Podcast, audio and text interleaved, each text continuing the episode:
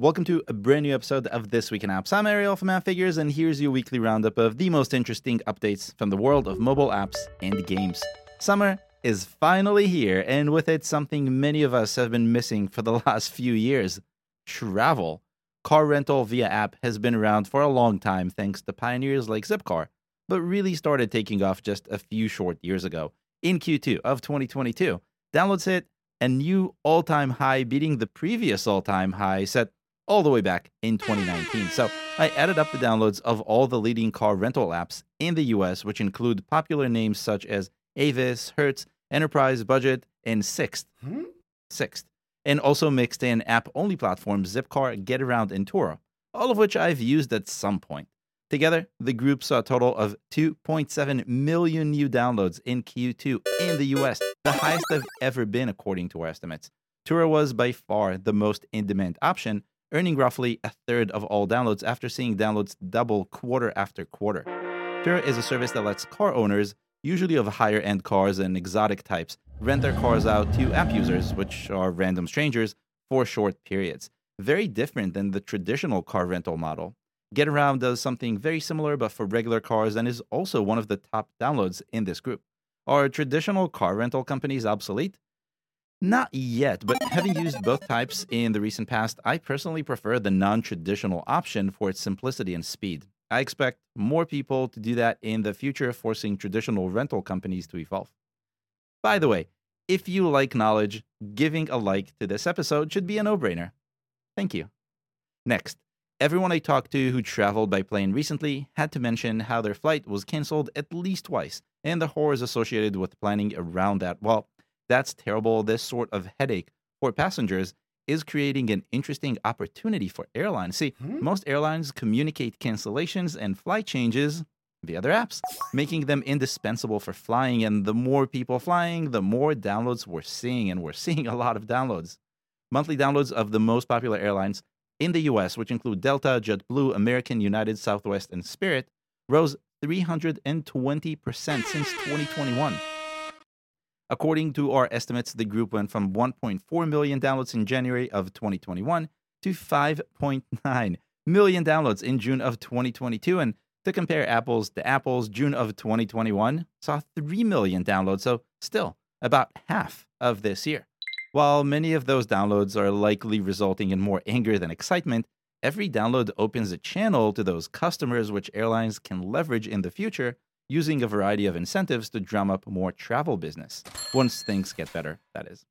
And speaking of airlines and travel, airlines and travel booking apps aren't identical, but like airlines, demand for booking apps hit a whole new kind of high in Q2 of this year, and the numbers are just massive.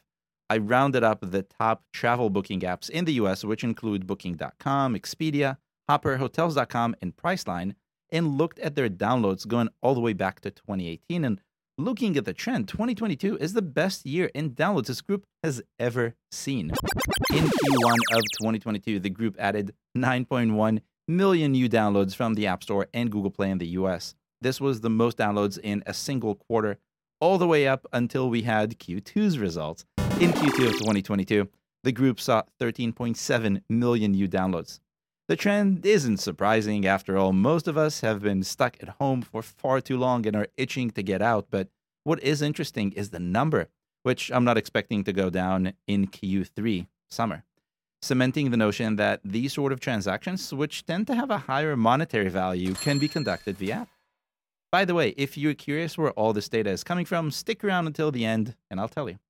Okay, we're done with travel for now, I promise. Remember Audio First social network Clubhouse? If you don't, I won't be surprised. A year ago, Clubhouse was one of the hottest names in social media, but a year later, downloads show that excitement is almost gone. According to our estimates, in June of 2021, Clubhouse had its biggest month of downloads, adding 8.7 million new downloads for its iOS and Android apps. This wasn't Clubhouse's first spike, but it was by far the biggest, stemming from the release of the long awaited Android app a month before, which led to renewed interest in the entire platform. But in June of 2022, just 12 months later, downloads were down a whopping 95% to just 332,000, according to our estimates. What's interesting is that Clubhouse's decline isn't necessarily a signal that interest in the medium is gone. Eh, Not exactly, at least. While Clubhouse was busy raising money and not growing its platform, the bigwigs were busy cloning its features into their existing platforms. and those platforms already have users, giving creators an audience they don't have to wait for Clubhouse to build. Twitter Spaces has momentum now, Reddit Talk is getting more updates, and almost every other platform has some sort of audio only mode now, plus some sort of monetization for creators, greatly diminishing the first mover advantage Clubhouse had for all but a moment. I have said it many times before, and I'll say it again. It's creators that platforms are fighting over right now. The platforms that offer the best opportunities, which really means audience and monetization tools, will win. And speaking of social media, Reddit had a pretty big week in downloads. And when I say pretty big, I mean really big. The platform saw downloads rising to the highest they've been this year.